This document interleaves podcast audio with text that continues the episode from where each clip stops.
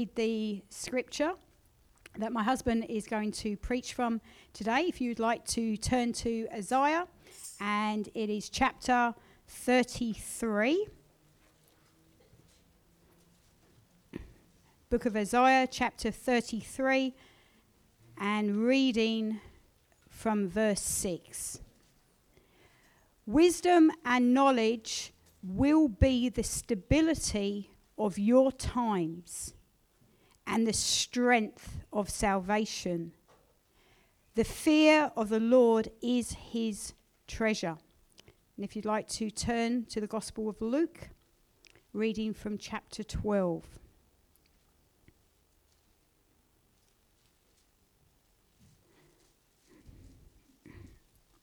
Luke chapter 12, reading from verse 4.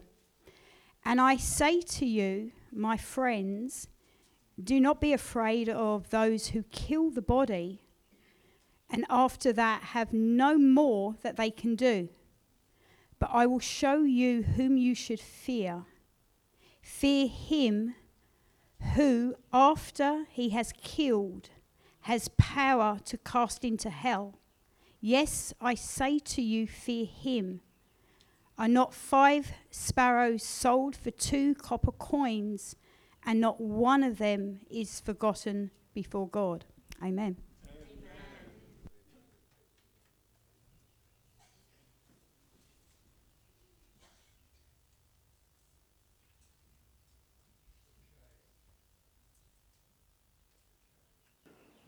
Well, who was here on Friday night?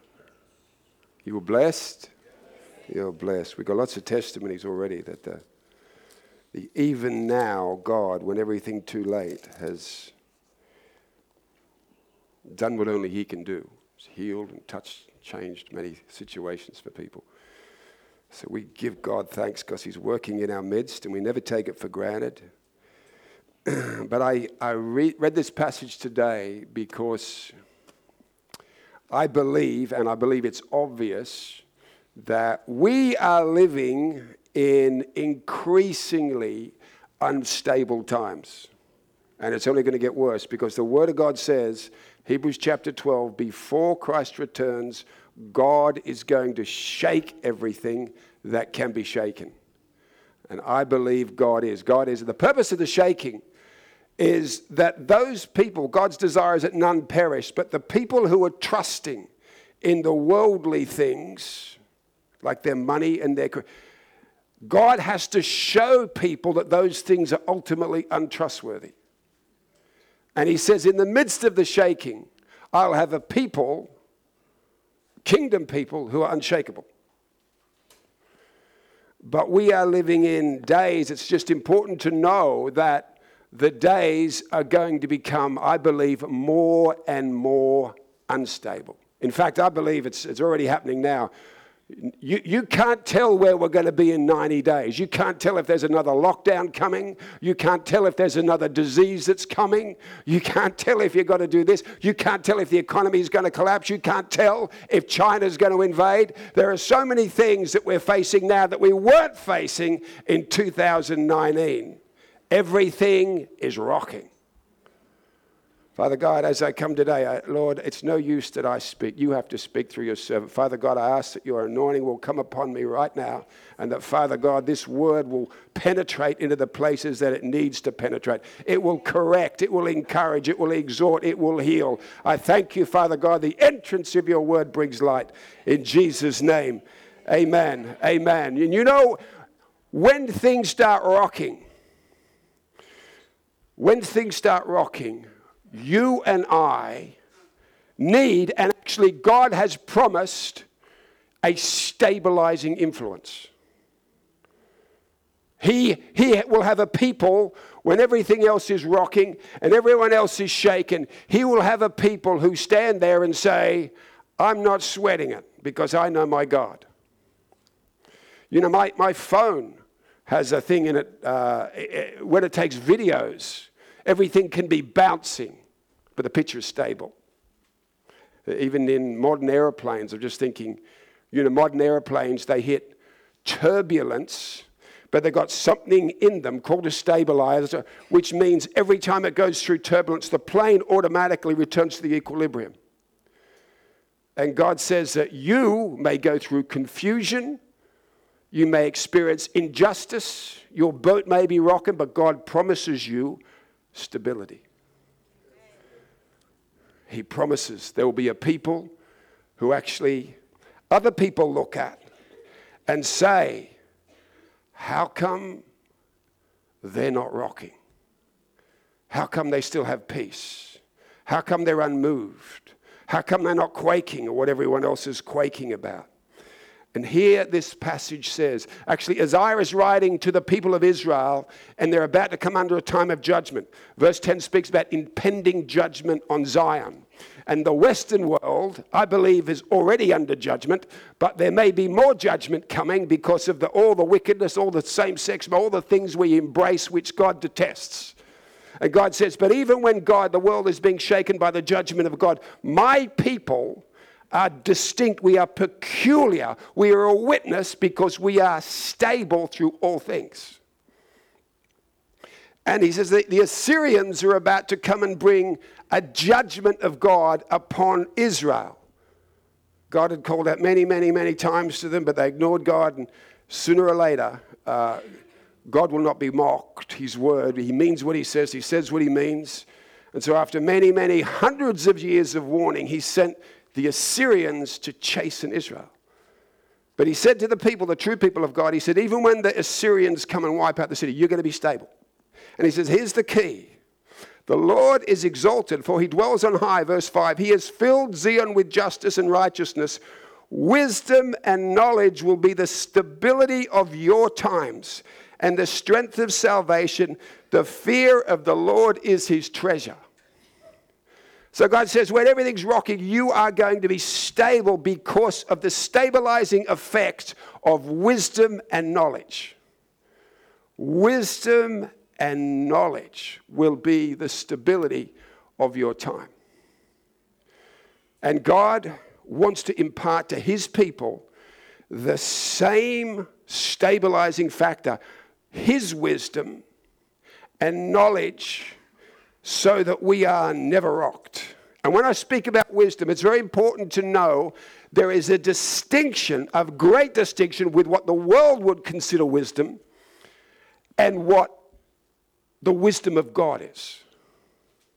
The world's wisdom, James actually says in James 3:16-18, he says two types of wisdom. The world's wisdom is in fact earthly, sensual. It comes from the senses, and he says the root of it is demonic. And the world's wisdom, which is not God's wisdom, is largely to do, the world would consider someone wise if they are highly educated. You know, you've got lots of degrees and all the rest of it. But I want to tell you, most of the problems in the world today are actually caused by that type of person. Highly educated fools. The Bible would call them fools, because they're highly educated up to the eyeballs, but they're completely unscrupulous and they completely ignore the word of God. And God says they're fools. But the wisdom of God, we've got to understand what it is, because it is completely different to what the world says wisdom is, and we need to understand it so that we can be that unrockable Christian. You know how much you need wisdom? 1/6 of the Bible is devoted to the subject. Book of Job, all the Psalms, Proverbs, Ecclesiastes, Solomon, all devoted to the subject of wisdom. And that's why the Word of God says, with all your getting, get wisdom and understanding. Because it's gone, you know, your job's not going to keep you stable. Your spouse isn't going to keep you stable. When God pulls the rug out, and he's going to continue to pull the rug out, only the things of God are going to keep you stable, and it is wisdom. If you turn to Job chapter 28, Job deals with the subject of wisdom, and I'll just read to you from verse 20. From when then does wisdom come? And where is the place of understanding? Now, that word understanding, actually, it refers to insight. And God wants to give his people, you know, when you have a problem, insight means that you can look at the situation differently. You actually have insight into the nature of the person you're dealing with. Insight into the very nature, the heart of the circumstance you're dealing with. That's what insight is. Where is the place of understanding and insight? It is hidden from the eyes of all living and concealed from the birds of the air. Destruction and death say, we have heard a report about it with our ears. God understands its way and he knows its place. For he looks to the ends of the earth and sees under the whole heavens to establish a weight for the wind and apportion the waters by measure. When he made a law for the rain and a path for the thunderbolt, then he saw wisdom and declared it. He prepared it indeed. He searched it out. And to man he said, behold, the fear of the Lord, that is wisdom. And depart from evil is understanding. So from here you actually see that verse 21, it is hidden wisdom. Where does wisdom come from? It is hidden from the eyes of all. That means it is not something you perceive with your natural senses. It is not, does not come from the natural world. Wisdom is not learned from the senses, and it doesn't come from this world, the wisdom of God.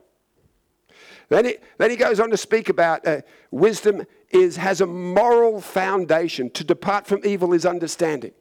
So anyone who is wise, anyone who is, you know, the evidence that they are wise is that they know, like Joseph, to depart from evil when it comes.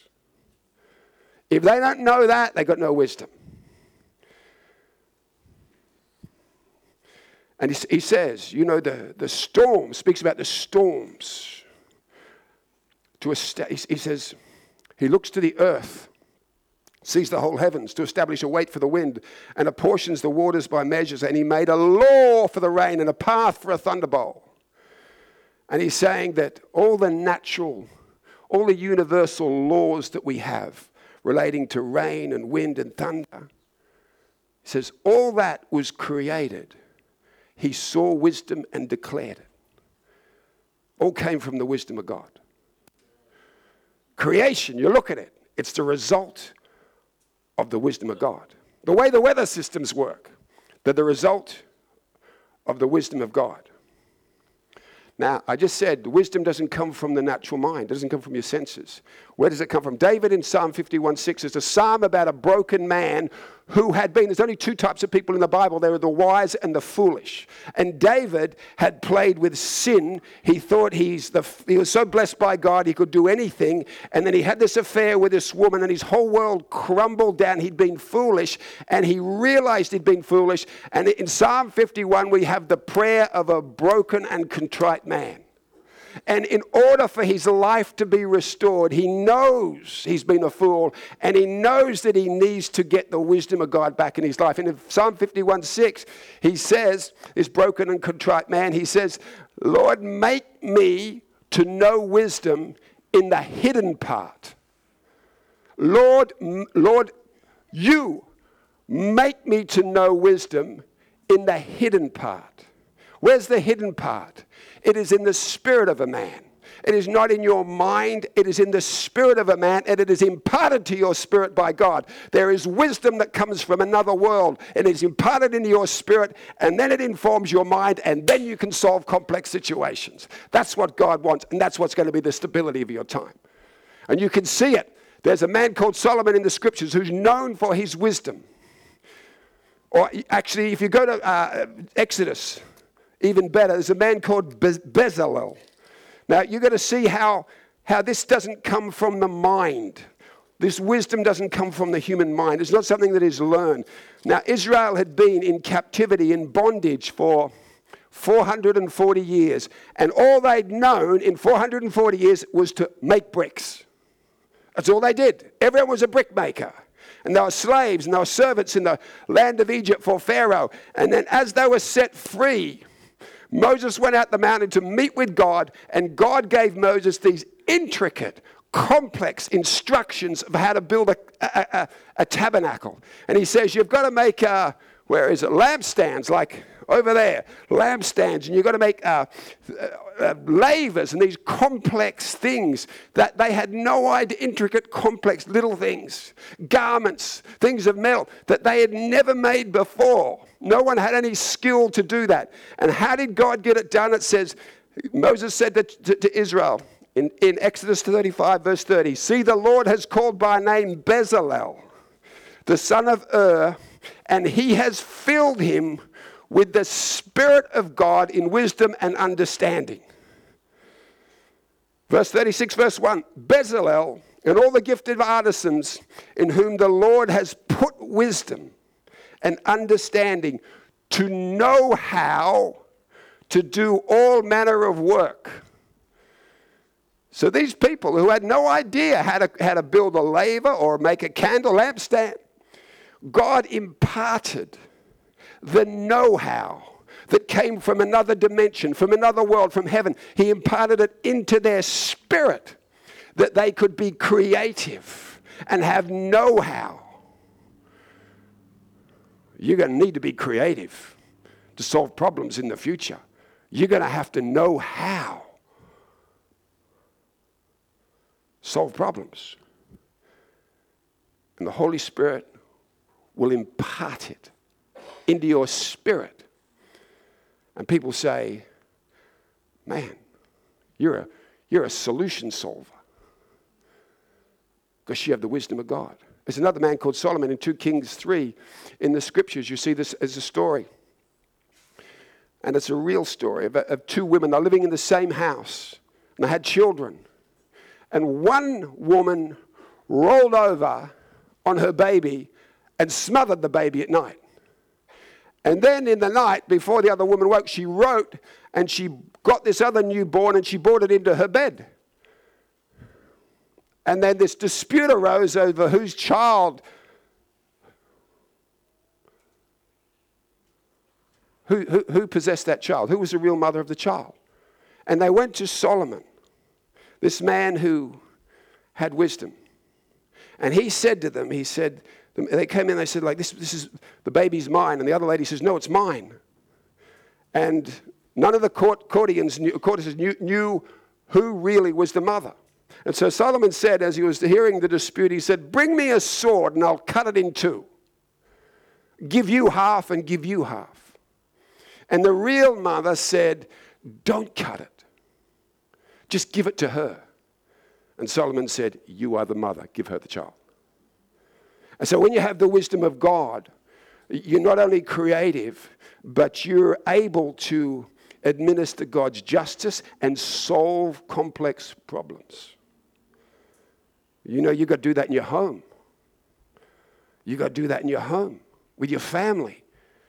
But there's going to be times where you need to solve complex problems, and God can impart to you knowledge, how to solve it, instructions that are not of this world. He just imparts them into your spirit. And that's what's going to provide stability for you. It's going to provide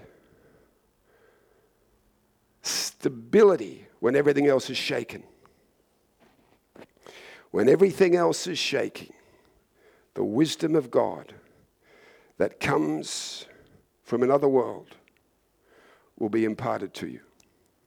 Now, God wants to impart that to you. But if we go back to Job 28,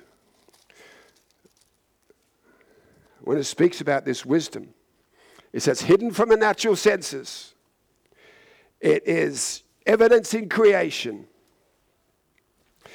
gives us understanding, and David tells us it is, God is imparted to us in our hidden parts.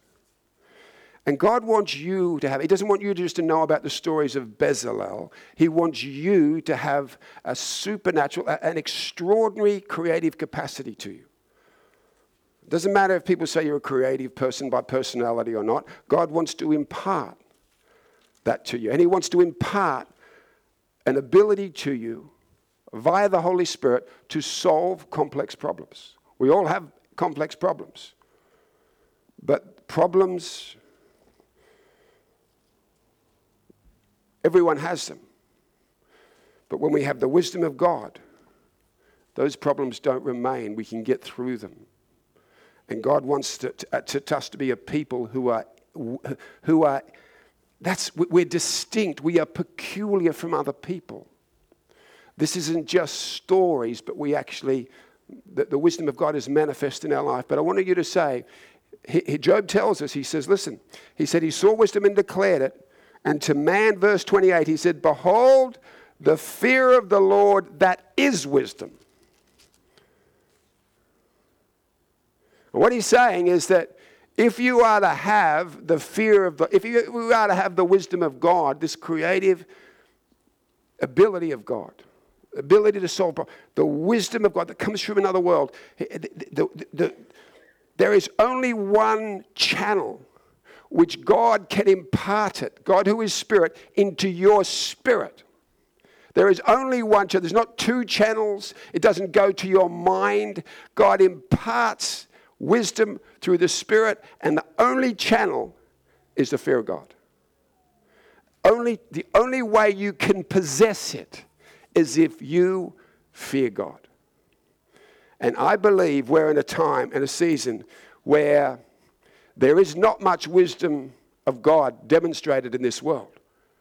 But, and even in I would say, the Western church, we have a famine of biblical wisdom. And the reason is this. Isaiah 29 says this. I just told you, the only way to get is the fear of the Lord. Isaiah 29 says this. He says, inasmuch as these people draw near me with their mouths and honor me with their lips, but have removed their hearts far from me, and their fear towards me is taught by the commandment of men. So what he's actually saying is that God could not get wisdom into Israel at this time. He wanted to impart it to them, but he couldn't get it to them because the preachers and the teachers were teaching a false fear of God. They were preaching a diluted fear of God, an unbiblical, deceptive notion of the fear of God. And they diluted the word of God to keep the people comfortable, to keep the people unoffended. And I believe today we have got the same situation in the Western church, that we don't want to offend people. We want to keep people comfortable. And so we have only presented to them the love of God, the goodness of God. God wants to make you a world shaker. And we've ended up with a pseudo-church without a cross, a pseudo-church without repentance, a pseudo-church without the fear of God, where God is our permissible buddy. And he's been tamed. We've actually tamed God. So he's become this non-threatening entity who only exists to bless and prosper me. Well, let me just remind you of something. I don't preach fear, but I just want to remind you of the truth of the God. This same God, the Bible calls him the consuming fire, wiped out once all of humanity except one man called Noah and his family. He did. Same God opened the Red Sea and swallowed an entire army. Same God rained down fire and brimstone and destroyed everyone, male, child, animal, in a wicked city. Same God destroyed the two sons of Israel's priests because they offered strange fire. Same God opened the ground and swallowed up Korah and everyone else in rebellion against Moses. This is the same God. You have to know that God has another side. He is love. He is good.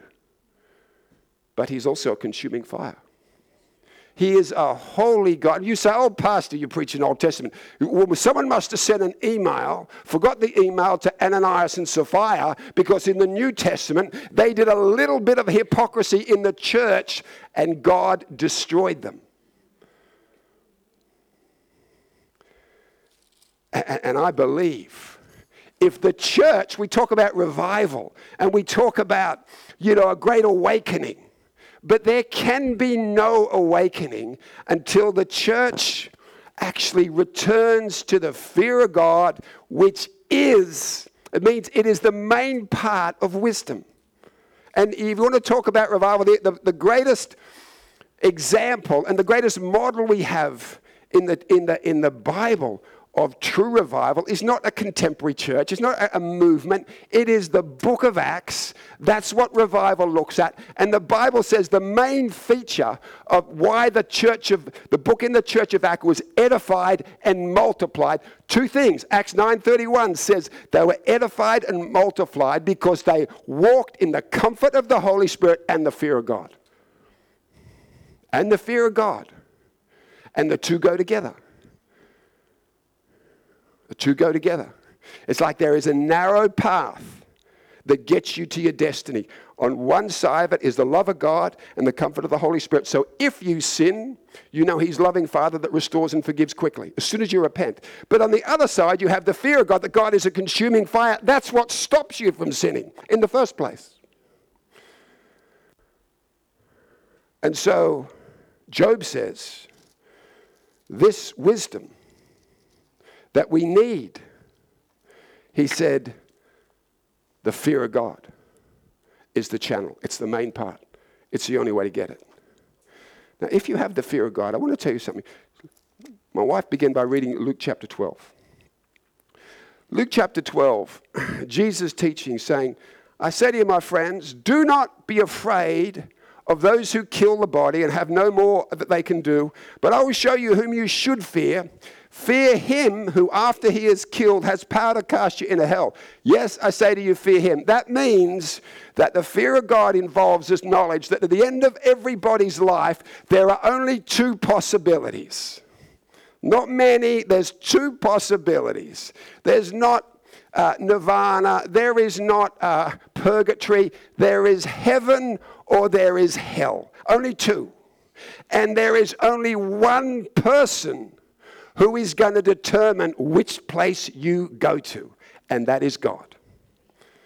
That is God. Everybody is going to stand before, He's going to say, that way or that way. That's God.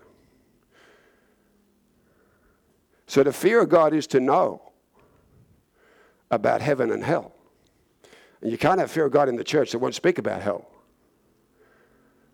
There is a hell. It's an awful place. It wasn't made for people. It's made for the devil. Made for demons. But if you don't want God, that's where you end up. And he says that's the beginning of the fear of God. But then Jesus goes on in the same place and he speaks about something else that seems unrelated. This is what it says. It says, after he said, are not 5 sparrows sold for 2 copper coins, and not one of them is forgotten before God? But the very hairs of your head are all numbered. Do not fear, therefore you have more value than many sparrows. What does that mean? It means that if you really do fear God, if you really do fear God, you know, yes, He's love, but He's also a consuming fire. He is holy. He doesn't mess around with sin. He means what He says, and He says what He says. He is the same God today who opened up the ground and swallowed Korah and all the rebellion. He is the same yesterday, today. If you fear God like that, this Bible says you will fear nothing else.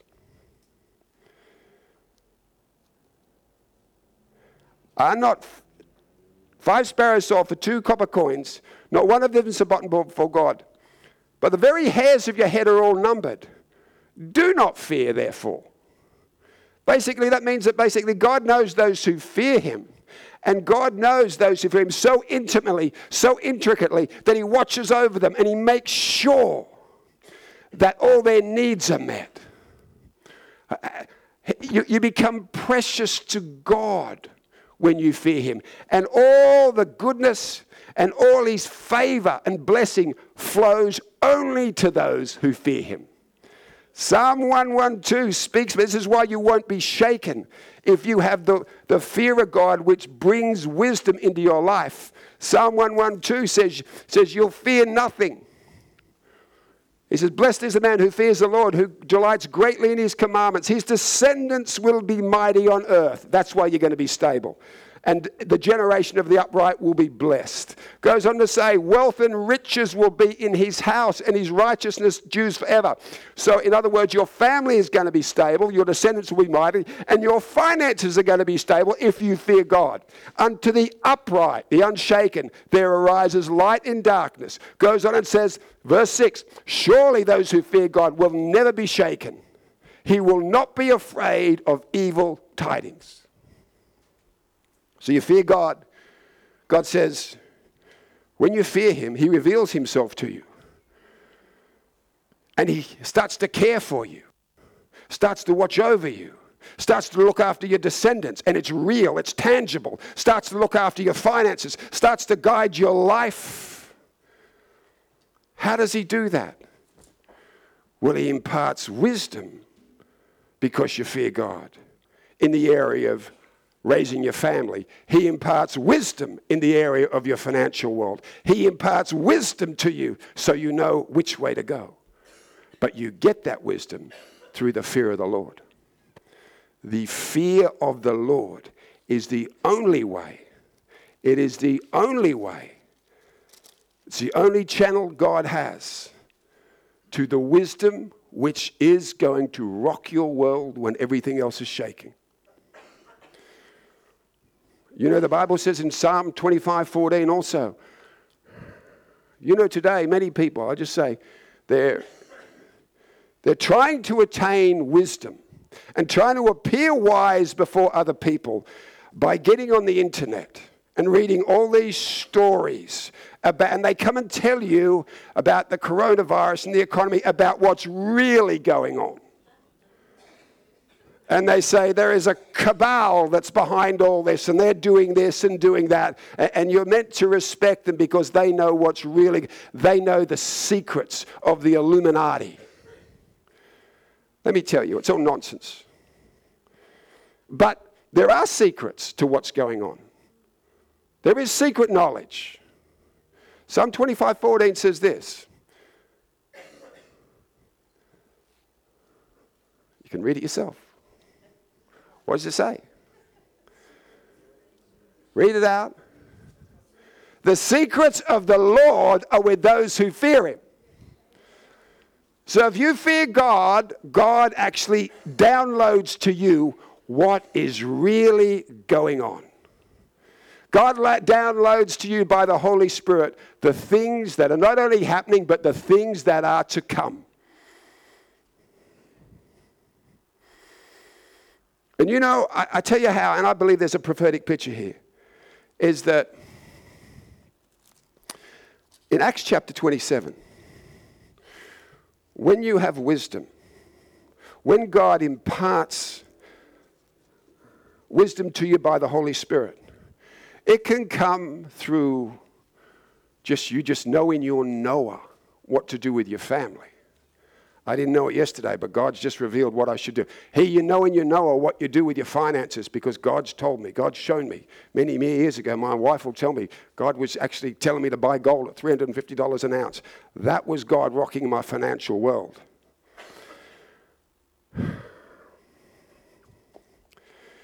In Acts chapter 27, I just believe there's a prophetic picture of the wisdom, the effective wisdom that God is going to use in his body in the last days. Because when you fear God, God will impart the wisdom to be creative. He'll impart the wisdom for your finances. He'll create the wisdom for your family. He'll impart the wisdom that you need to solve complex problems. But he will also sometimes impart to you what the Word of God speaks. It's a spiritual gift called a word of wisdom. And a word of wisdom, you just know in your Noah from heaven what's going to happen down the track. And when you have a word of wisdom, you can proclaim it to prepare people for the future or to save them from dangerous situations. And in Acts chapter 27, we have Paul, he's in amongst the people who, he's on a ship and he's on the way to Rome. And he's on the way to Rome, and the people on the ship, basically who own the ship, they're money lovers, right? Because there's a lot of money in trading slaves and delivering slaves in those days. And they're heading towards Rome, and they're on this journey. And Paul says, he says, man, in verse 10, he says, I perceive this journey that you're on is going to end in disaster. That's a word of wisdom. And he's saying, and I believe it's a prophetic picture here, that we can say to the world, we're going to be saying to the world, the way you're going, the things you're chasing, the things you're living for, it's going to end in disaster. Right? This is a word of wisdom to the world. You know, you're chasing selfishness. You're just chasing personal ambition. You're chasing just material prosperity. It's going to end in disaster. And Paul says that, right? And for a season, it seems to go all right for them. And when Paul is speaking this word of wisdom, they want to put the word of God away. So they put him under the deck. They put the word of God, they just put it below. I don't want to hear about it. This is the season we've been in. But then they kept sailing, and then this storm hit them they became exceedingly tossed. And a great storm arose. And then they started to chuck everything overboard. The anchors that kind of represents all human attempts to save themselves. Just chuck it all overboard. And then everything started to sink. Everything started to sink. And when everything started to sink, they turned around and said, where's that man who had the word of God? Go and get that man. Go and get him, because everything's sinking and we don't know what to do. I believe people who have the wisdom of God on their life are going to be like that in this season. I believe we're going to be in a season where a lot of the things that people trust in are just going to be sinking. And you've been put away for a while. People don't want to hear what you've got to say. You've been speaking a warning. But very, very soon, people are going to see that what you know and what you say is real. And they're going to come and they're going to say, come to, what were you saying? And what is your reason for hope? What was that word you were speaking? That's the power of a word of wisdom. And I believe this is a prophetic picture of the future. And God allows this crisis, you know, in the Acts chapter 27, he allows this crisis, everything to sink, so that people return to him. So people return to the word of God. And I believe our society is, the reason it's the foundations that we've left the word of God. But I believe there is a move of God coming where people are going to come and say, they're going to look, when everything's falling apart, they're going to look for someone who told them the truth. They're going to look for the person who says, you told me not to take this journey. You told me not to live for money. You told me it'd all fall apart. You told me down the track it'd all go pear-shaped. And they're going to come again and want to know the things of God. And you know what Paul did? He told them all the way to be saved. That's the effect of a word of wisdom. And I believe God not only wants to use wisdom to rock your world, but he wants to use wisdom, the word of wisdom, to save and to preserve others. Bring other people back to God. What's the evidence? You know, I just said there's only one channel. There is only one channel to get this, the wisdom of God. It's the fear of God. What is the evidence that I fear God? Well, I said in the first thing is, Job said in Job 28, wisdom and understanding is to depart from evil. So the first thing about you, if you actually have the fear of God, the first thing is you do not play with sin. And the church needs to hear this, because I read somewhere the other day, 63% of men, both in the church and out of the church, will view pornography once a year, and 36% will view it once a month. So if you actually are in that place, you got to say, do not you say, I don't have the fear of God, because you don't. You don't have the fear of God. You don't justify it, just admit it. I don't fear God if I'm stuck in that place. And so important because, you know, the devil is the same devil. And, you know, in fear of God made Joseph wise, and wisdom enabled him to get to his destiny in God. So he got to his destiny. But, you know, there's another man who had a destiny, and he never attained his destiny in God. He was called to be a deliverer of Israel, but all he ever knew was temporary victories. He never became the deliverer of Israel. His name was Samson. And Satan sent the two destroyers, the same destroyer at the two men, and it was sexual temptation. One just played with it. He thought, I can have this woman Delilah, who was an adulteress. I can have her around for a bit. I can play with her for a bit. And she ended up destroying his life, and he lost his destiny. Joseph, as soon as evil came, he departed from it. He fled. So someone who has the fear of God on their life departs from evil. That's how you know you fear God.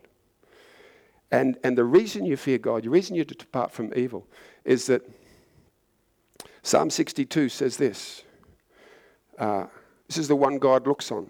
He who trembles at his word. And Psalm 112, which I just read about all the blessings that come through the fear of God. Psalm 112 says this. It said, "Blessed is the man who fears the Lord, who delights in his commandments." So if you're someone who fears God, you depart from it, but you also delight in the word. Why do you delight in the word? I'll tell you why I delight in the word.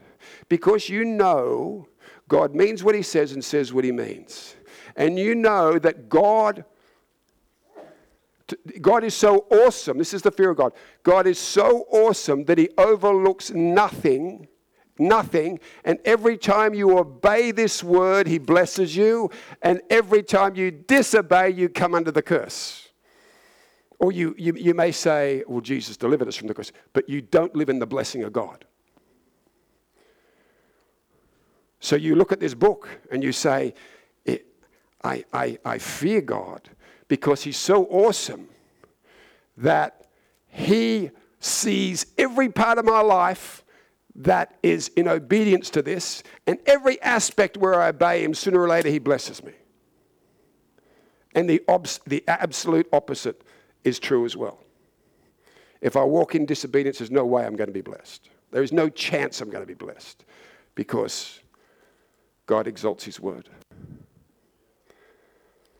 So someone who fears God is someone who trembles at this word. Just you tremble at the capacity and the potential in this book. When my life gets lined up with it, I come into a super blessed state with God. 2 Corinthians 7:1 says this. In 2 Corinthians 6, it's one of the most amazing promises in the Bible. God says at the end of 2 Corinthians 6, he says in verse 18, "I will be a father to you, and you shall be my sons." What a beautiful, one of the greatest promises in the world is when God says, "I'll be a father to you." And then verse 7 speaks about the response we should have to the fact that we are sons and he is our father. "Therefore, having these promises, beloved, let us cleanse ourselves from all filthiness of the flesh and spirit, perfecting holiness in the fear of God." So if you are somebody who fears God, you will depart from evil when it comes, temptation. You will tremble at his word, but also the aim of your life, it's not prosperity, it's not blessing, it is holiness. That's what you're after. You're after that state of righteousness and holiness before God. That's what you're chasing. That's what's important to you. I believe that we will see, some people disagree with, but I believe we are going to see a tremendous outpouring in the coming days. I believe that God is going to get his church back into a state, just an extraordinary state where someone said today, Gordon read out, that there's going to be an outpouring where my sons and daughters will prophesy, that the same things that we saw in the early days of the church, the edification, people growing up, the multiplication, people coming into the church because they know simply that God is there. I believe that God is going to pour his Spirit out on the church again, but I believe the key to that outpouring is the fear of God. The fear of God returning into the church. And only when the fear of God comes back into the church will the church be a place full of wise people who say, it doesn't matter what's happening out there. My world is rocked. I may be even confused, but I'm stable. I may be persecuted, experiencing injustice, but I'm stable. I may be in a tremendous storm that would take other, but I'm stable. There is something flowing into my system. It is a Spirit of God that is giving me a wisdom to know where to go, who is with me, why I'm not going to sink, why I don't need to be afraid, how much God loves me, how much he's got for me. There is something flowing to me that is real. It is the wisdom and understanding of God. But I want to tell you, he wants to give it to everybody, but there's only one channel. It's not learned. It doesn't come through education. It comes through the fear of the Lord. It is the main part of wisdom. Do you fear him? Sounds pretty heavy today, but I'm not really a heavy preacher. Sometimes God makes it heavy, and we're not afraid of heaviness. But I just want to say today, if you are someone here today that you say, when temptation comes, I play with it. I just want to say quickly, God has a tremendous destiny for each and every, a tremendous plan, but you'll never get there like that. God has to do something new in you. He has to deliver you from that so that you become someone who flees like Joseph. If you need to have a work of God, come forward. No one's going to pray. Just come forward to God. If you are somebody who, the Bible says, he who fears the Lord delights in my commandments. Are you someone who, I tell you, there's a work God's doing today. He's drawing his people back to the Word of God. But if you're somebody, he's drawing us deep back into the Word. But if you're somebody who doesn't read this, you spend all your life on your phone, God has to do something fresh in you.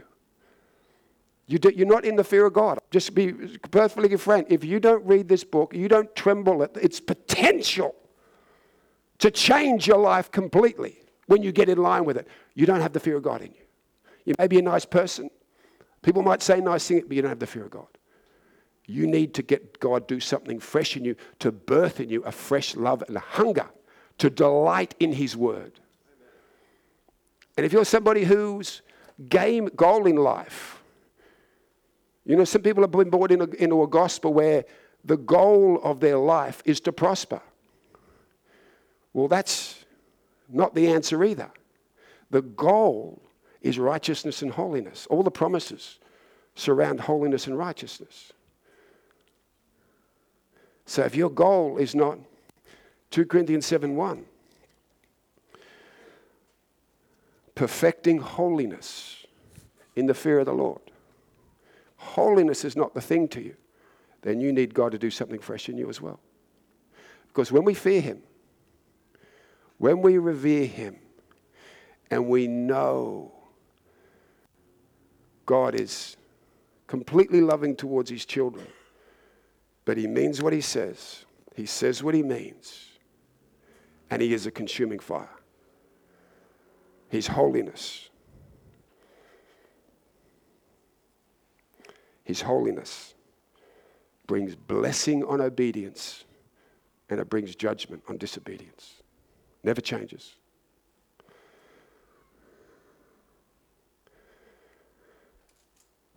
Stable. The ability to come back to equilibrium when there's rubbish going on in your house.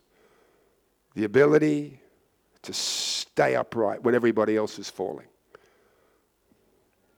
God wants to put it in you through the fear of the Lord. Wants to rock your world. You're getting good. I don't have to tell you anymore. If you need to do business with God today, you do. Don't worry about anyone else in this room. But I believe today is a really important message, because I believe the world is going to be shaking and rocking, and it's going to become less and less stable. You know what's becoming less and less stable? Psalm 11:3 says, "When the foundations are destroyed, what can the righteous do?"